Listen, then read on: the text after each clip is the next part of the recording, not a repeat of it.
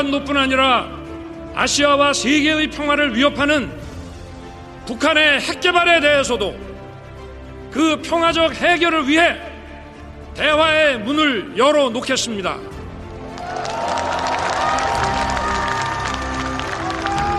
그리고 북한이 핵 개발을 중단하고 실질적인 비핵화로 전환한다면 국제사회와 협력하여 북한 경제와 북한 주민의 삶을 획기적으로 개선할 수 있는 담대한 계획을 준비하겠습니다. 북한의 비핵화는 한반도에 지속 가능한 평화를 가져올 뿐 아니라 아시아와 전 세계의 평화와 번영에도 크게 기여할 것입니다.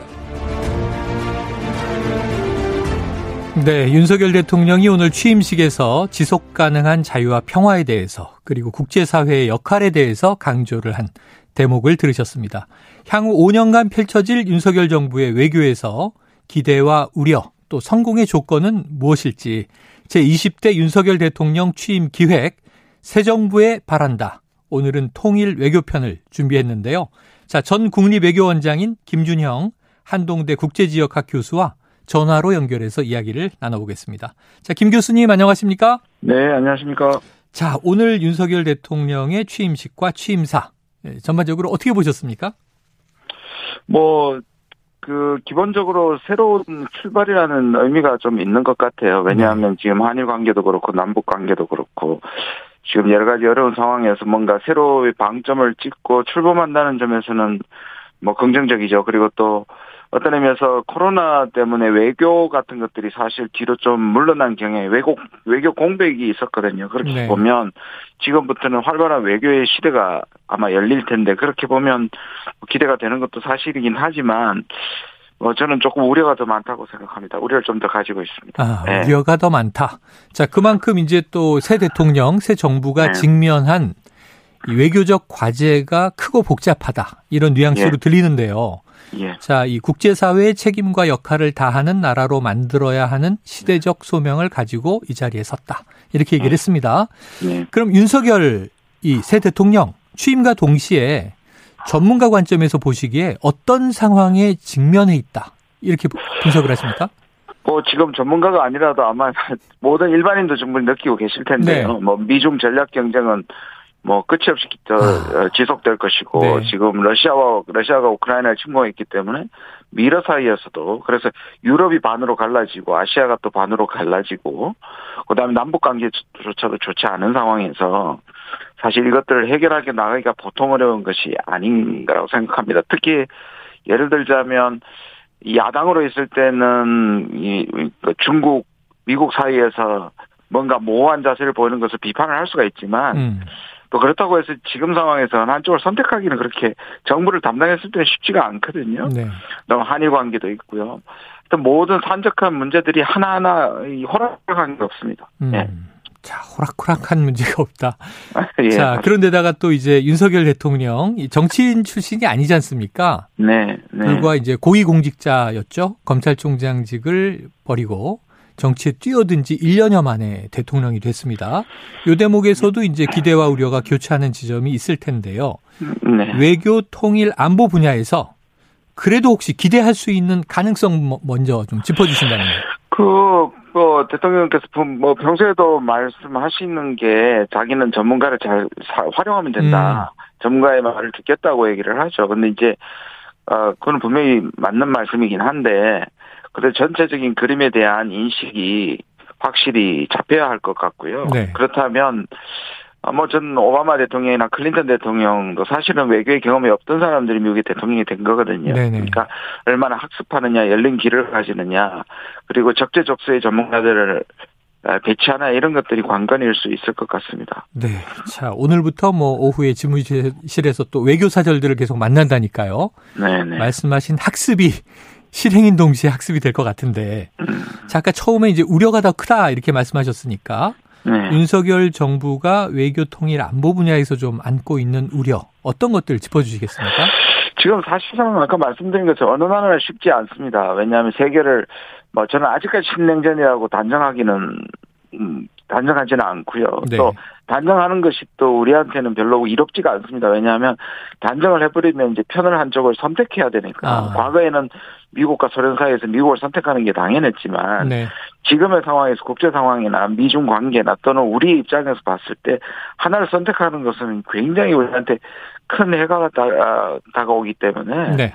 이런 문제를 그 사실상 전 세계가 겪고 있다고 할 수 있는데 우리가 가장 어려운 상황이긴 합니다. 그런데 이제 음.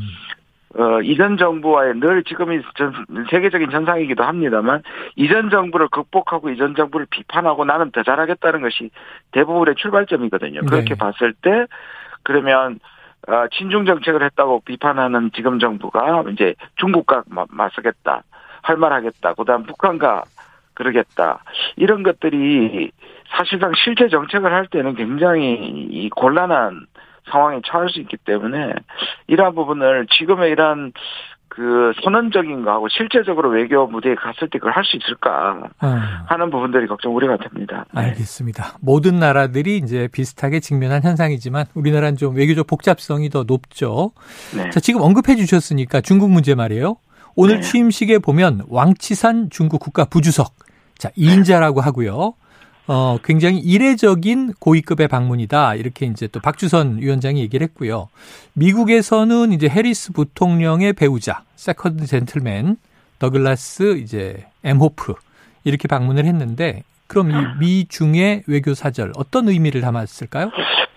저는 사실 전체적으로 이 방문 사절을 보면 그렇게 뭐 대단한 사람들이 온 것으로는 볼수 없고요. 네. 특히 이제 아직 팬데믹이 완전히 끝나지 않기 때문에 아마 음. 그런 탓도 좀 있으려고 보는데 말씀하신 것처럼 중국이 보낸 왕치산은 상당히 의미가 있다고 봅니다. 네네. 그만큼 한국과의 관계를 굉장히 중요시하고요. 어.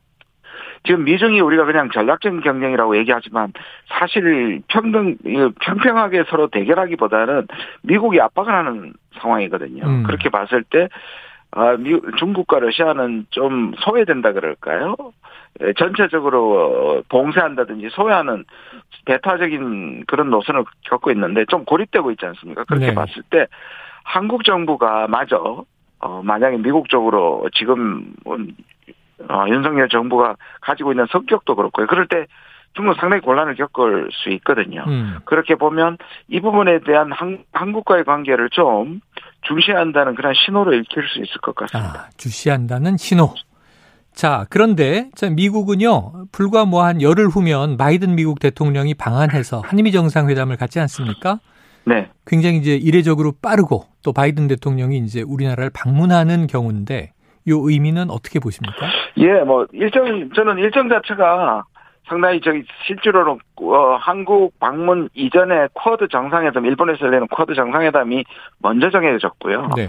그렇게 보면 사실 아시아는 먼 길인데 오는 길에 사실 한, 한국 방문을 추가한 측면이 있고요. 음. 또 그것이 우리 대선하고 또 바로 붙어 있었기 때문에 네. 일정 자체 물론 이제 한국을 먼저 방문하고 어, 역대 대통령이 가정한다는 것은 차후적으로는 의미가 있지만 이것이 뭐 엄청난 의미거나 그 날이 어, 선택됐다 뭐 그렇게 보이지는 않는데요. 음. 그럼에도 불구하고 앞으로의 한미 관계를 톤을 정한다는 출발점이기 때문에 상당히 주목해봐야만 한다고 생각합니다. 네, 그럼 이제 불과 한 열흘 후니까 대략 예. 이제 또 여러 가지 그 외교적 교섭이 있, 는 과정일 텐데 네. 이번 한미 정상회담의 의제와 안건 굵직하게는 어떻게 보십니까? 예, 지금 이미 제가 알기로는 지난번에 이제 한미 정책 어, 협 의단이 우리가 갔고요. 아.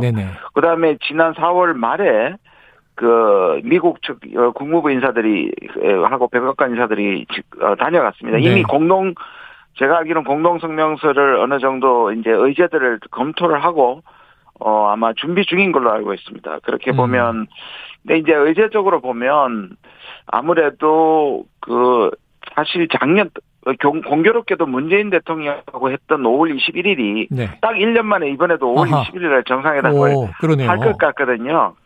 기억하시겠지만 그 작년의 회담이 소위, 소위 말하는 포괄적 전략동맹이라 그래서 과거에는 우리 군사동맹이었는데 네. 이것을 경제동맹, 기술동맹, 여러 가지 상당히 이제 폭을 넓히겠다는 것이고 음. 그런 것들이 아마 기본적으로 틀 자체는 크게 달라지지 않을 겁니다. 그런데 네. 이제 그 중에서 어떤 부분들을 더 강조할 것이냐.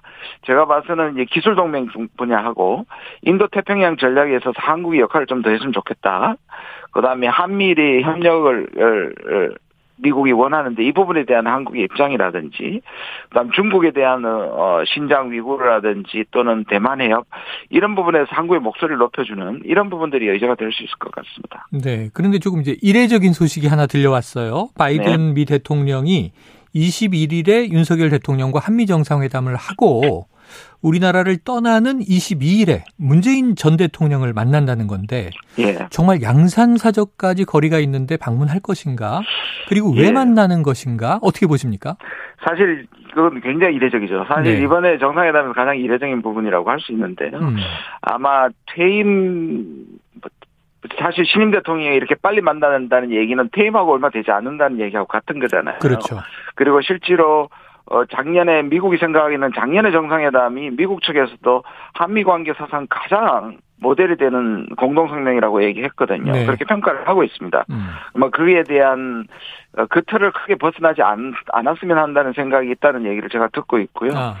또한 부분은 결국 그 미국의 민주당 정부입니다. 사실상 이념적으로는 한국의 민주당 정부하고 상당히 연결이 고리가 있고요. 음. 이건 조금 앞설 수도 있는데 제 생각에 만약에 북미 관계가 나빠지고 남북 관계가 나빠졌을 때 과거에 미국에 카트 대통령이 사실 위기를 여러 번 해결한 적이 있습니다. 아, 특사 역할을 많이 했죠. 예, 그런 역할을 보면 적어도 남북 관계의 마지막 친서까지 나눴던 김정은 위원장과 문재인 대통령을 생각하면 어. 이것도 하나의 카드가 될 수 있다. 뭐 그건 조금 어. 제가 약간 비약을 하면 네네. 그것도 생각할 수 있지 않는가. 생각 안 한다면 그것도 한번 이 참에 생각해 볼 필요도 있다. 뭐 저는 그렇게 생각합니다. 네네. 미국에서 과거의 특사가 카터 전 대통령이나 클린턴 전 대통령 정도였는데. 네네. 자, 또 새로 한번 어떻게 진행되는지 지켜보도록 하죠. 네. 자, 새 정부 오늘 출범했는데 북한과의 관계. 오늘 아까 대북 메시지가 나왔거든요. 취임사에. 어떻게 전망하십니까? 네. 근데 지금 이제 사실상 좀 우려가 되는 부분은 뭐냐면 지금 북한이 안 그래도 지금 계속 핵무기 핵 개발을 다양화하고 있고 우크라이나가 지금 강대국한테 당하는 걸 보고 북한 입장에서는 아 핵을 포기했기 때문에 저렇게 당하는구나 하는 거거든요. 음. 그래서 지금 우리 이제 새 정부의 입장은 북한이 핵을 포기하면이라는 전제를 달잖아요. 네네. 그러면 뭐가 해주겠다는데 북한은 핵을 포기할 만한 완전한 자기들의 안전 보장이 되지 않는 상태에서 음. 그런 뭐 약속 정도를 믿고 포기를 할 것이냐 이 부분에 대한 음, 우려가 있는 거죠. 네. 약속으로 되겠는가? 알겠습니다. 자, 그런데 지금 북한은 계속 미사일 도발을 이어가고 있고요. 윤석열 대통령은 뭐 일전에도 김정은 북한 위원장과 만남을 피할 이유는 없다. 자, 오늘도 두 가지의 카드를 냈습니다. 자, 어떤 협의가 혹시 이제 남북 간 협의가 이루어질 전망 어떻게 보십니까? 그러니까 지금 조금 전에 말씀하신 것처럼 지금 한미 정부의 방식은 북한이 먼저 포기를 하면 그다음 보상 후 보상을 해주겠다는 음, 거잖아요. 조건이 북한은, 있는 거죠. 북한은 먼저 신뢰를 보여줘야 핵을 포기하겠다는 거잖아요. 아. 그리고 실질적으로 트럼프 대통령을 신뢰했다가 한 2년 동안 상당한 기대를 가졌다가 실패를 했거든요. 지금 북미 간에도 북한이 요구하는 건 뭐냐면 확실하게 우리한테 줄 수 있는 양보의 조건이 뭔, 뭔지를 일단 얘기해야 음, 네. 협상장에 나간다고 얘기를 했기 때문에 그냥 만날 뭐 피하지 않겠다 정도로 북한이 나오겠느냐 아. 하는 것이 이제 문제가 되겠죠. 네, 쉽지 않다 이렇게 이해를 해야겠습니다. 네. 자 윤석열 대통령 취임 전부터 이 쿼드 쿼드의 working group의 참여 활동 범위를 넓혀야 한다 이런 주장을 했어요. 네. 지금 우리나라 한미 정상회담하고 일본 쿼드 회의를 가지 않습니까 바이든 대통령이? 네. 네. 네. 자 쿼드 가입 좀 적극 추진될 것으로 예상하십니까? 아마 저 선거 때는 분명히 어, 추진을 하려고 했던 것 같습니다. 저는 네. 뭐 분명히 반대를 하는데요. 음. 문제는 이제 이게 결국 중국을 향한 거기 때문에 한중 관계가 굉장히 어려워질 거. 근데 아. 당선이 된 다음에는 조금 wording이 달라졌습니다. 네. 그러니까 단계적으로 가겠다. working group부터 시작하겠다. 사실 working group에 부분적으로 협력하는 건 문재인 정부도 했었거든요. 네네. 그리고 지금 미국의 입장이 쿼드란 자체가 사자인데 이미 충분하다. 그렇게 얘기를 하고 있고 일본이 또 우리한테 쿼드 우리가 쿼드 하는 것을 쿼드 가입하는 것을 좋아하지 않거든요. 어. 그렇게 보면 쿼드 자체 가입하는 것보다는 다른 형태의 협력이 되지 않겠나 저는 그렇게 예상합니다. 네, 그 안에 들어가는 것보다 다른 형태의 협력이 된다. 뭐 득실이 따져 보면 분명 반대라고 하셨는데 네. 이건 실이 훨씬 많습니까? 그렇죠. 왜냐하면 이거는 누가 봐도 중국 견제용인 것이고 음. 그다음에 이제 최근에 이제 인도가 사실은 중립적인 위치를 하면서 네. 이 이것이 대중 어, 중국을 좀 적대적으로 하는 것이 약해지긴 했지만 음. 이건 아시아에서 가장 가까운 나라들을 통해서 중국을 견제하는 게 분명하기 때문에 우리가 거기 들어가는 순간에 이제 반중 전선에 동, 어, 동참하게 되는 거죠. 알겠습니다. 자, 지금까지 KBS 일라디오 최영일의 시사본부 제20대 대통령 취임 기획 새 정부에 바란다. 오늘은 통일 외교, 외교 편이었고요. 지금까지 전 국립 외교원장이셨던 김준영 한동대 국제지역학 교수와 함께했습니다. 교수님 고맙습니다. 네, 감사합니다.